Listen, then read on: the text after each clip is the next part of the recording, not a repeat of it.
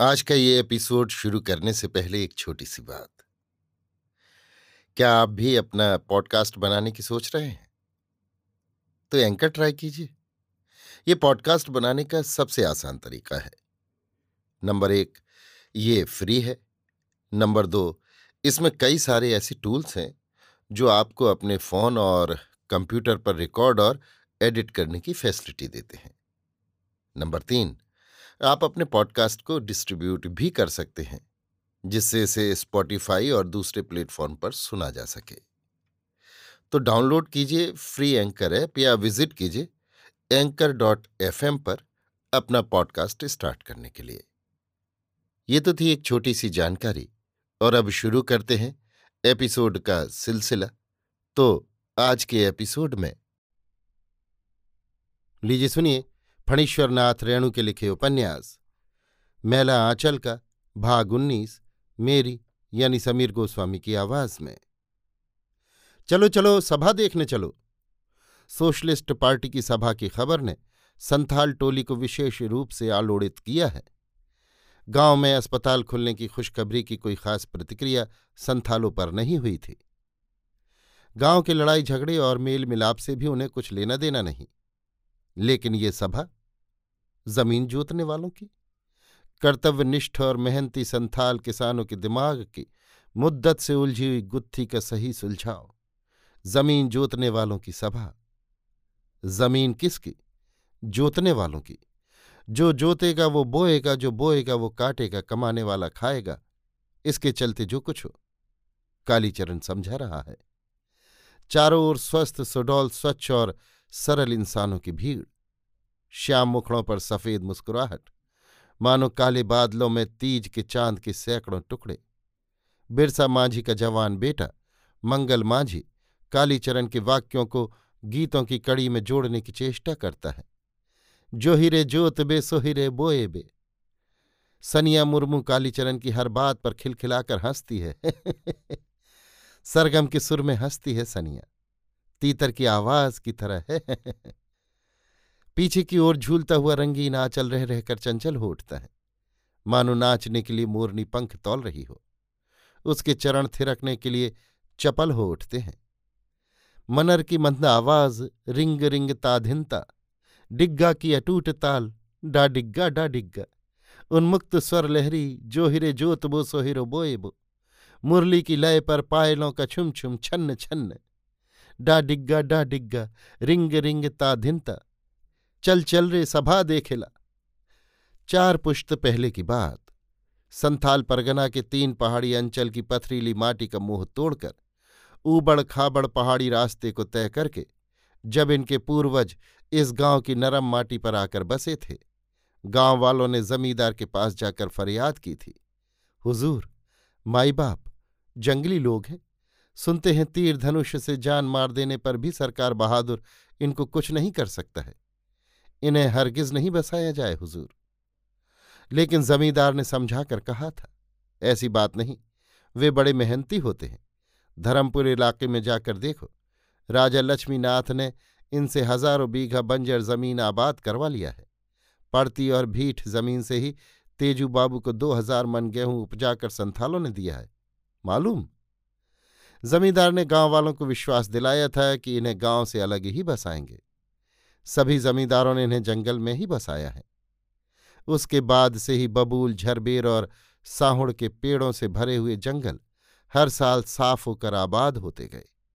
आज जहाँ सैकड़ों बीघे ज़मीन में मोती के दानों से भरी हुई गेहूँ की बालियाँ पुरवैया हवा में झूम रही हैं, धरती का वो टुकड़ा सर्वे के कागजात और नक्शे में जंगल के नाम से दर्ज है। जिस जंगल में बाघ का शिकार खेलने के लिए ज़िले भर के राजा और जमींदार जमा होते थे।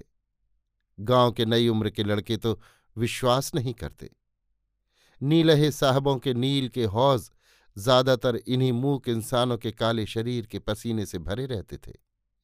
साहबों की कोड़ों की मार खाकर जमींदारों की कचहरियों में दिन भर मोगलिया बांधी की सजा भुगतने के बाद मोगलिया बांधी, यानी एक कड़ी सजा।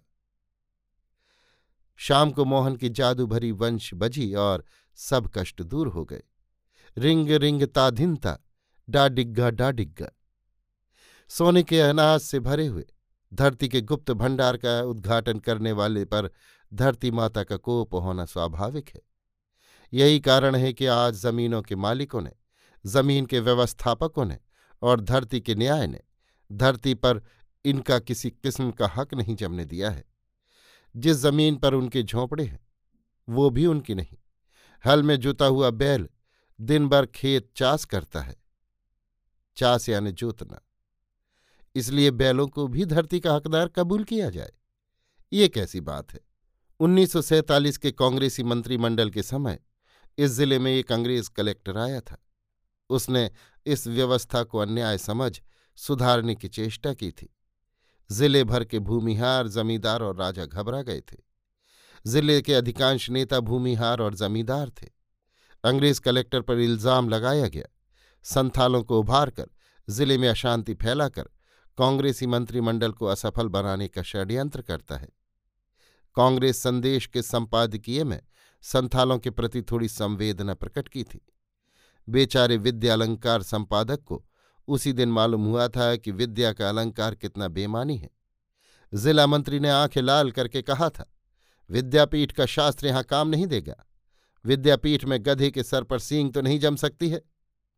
जमींदारों ने अपने भाड़े के लठैतों को जगह जगह संथालों की लहलहाती फ़सलों पर हुलका कर, हुलका यानी धावा करना, संथाल टोली पर चढ़ाई करवाकर, रुपए लाठी के हिसाब से बटोरे हुए लठेतों को संथालों के तीरों से जख्मी करवाकर सबल प्रमाण पेश कर दिया था। संथालों के ज़ोर जुल्म का मुख्य कारण है ये अंग्रेज़ कलेक्टर। इसी के बल पर वे कूद रहे हैं। अंग्रेज़ कलेक्टर की तुरंत बदली हो गई। बहुत से संथाल सरकारी गोली से घायल हुए और सैकड़ों ने बिहार के विभिन्न जेलों में सफैया कमान में काम करते करते सारी उम्र बिता दी। सफैया कमान यानी मेहतर कमांड। इसके बाद फिर कौन चू करता है। लेकिन मानर और डिग्गा की आवाज़ कभी मंद नहीं हुई। बांसुरी कभी मंद नहीं हुई और ना उनके तीरों में ही जंग लगे। आज भी कभी कभी बनेले जानवरों के शिकार के समय सूरज की किरणों में चमकदार चकाचौंध पैदा कर देते हैं इनके तीर। मलेरिया और काला आजार की क्रीड़ा भूमि में भी ये सबल और स्वस्थ रहकर क्रीड़ा करते हैं। हड्डियों पर कलापूर्ण ढंग से तराश कर बैठा है जैसे मांस का उभार, कभी सूखा नहीं। ताजे फूलों की पंखुड़ियाँ जैसे उनके होठ कभी जर्द नहीं हुए और न किसी संथाल के पेट में कभी पिलही बढ़ जाने की बात ही सुनी गई। अस्पताल खुलने से उनका क्या फ़ायदा होगा? लेकिन ज़मीन? जोतने वालों की? चलो चलो, सभा देखने चलो। किसान राज कायम हो, मजदूर राज कायम हो। गरीबों की party, socialist party. Socialist party जिंदाबाद। ये जो लाल झंडा है, आपका झंडा है, जनता का झंडा है, आवाम का झंडा है इंकलाब का झंडा है। इसकी लाली उगते हुए आफताब की लाली है। ये खुद आफताब है। इसकी लाली, इसका लाल रंग क्या है? रंग नहीं, ये गरीबों, महरूमों, मजलूमों, मजबूरों, मजदूरों के खून में रंगा हुआ झंडा है। कामरेड सैनिक जी भाषण दे रहे हैं। हैं खून में रगा हुआ झंडा? बादरदास ने कालीचरण के कहने से हाथ में झंडा लिया था। बादरदास वैष्णव है, मांस मछली छूता भी नहीं, और ये आदमी के खून में रंगा हुआ झंडा? उसका धर्म भ्रष्ट कर दिया कालिया ने। छी छी, वो हाथ में झंडे का बाँस थामे खड़ा है। वो अचानक ही झंडे के बाँस को छोड़ देता है। आदमी के खून में रंगा हुआ झंडा। जोत की काका कहते हैं पताखा पतन, अशुभ, अमंगल और अनिष्ट की सूचना है। सैनिक जी अपना भाषण जारी रखते हैं। भाषण के बीच में रुक जाने से फिर शुरू से याद करना पड़ता है।